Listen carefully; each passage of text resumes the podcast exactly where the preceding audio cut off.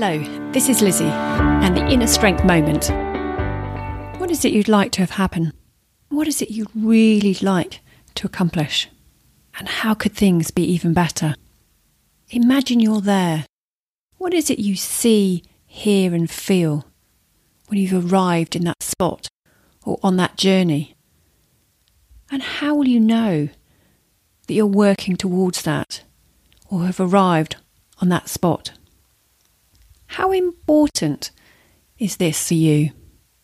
And what is it you need to do differently to help you on your way? As you listen to these questions, I invite you to pause somewhere in a quiet space and reflect on what they mean to you and what answers you would give to them. Or perhaps go for a walk and do the same thing.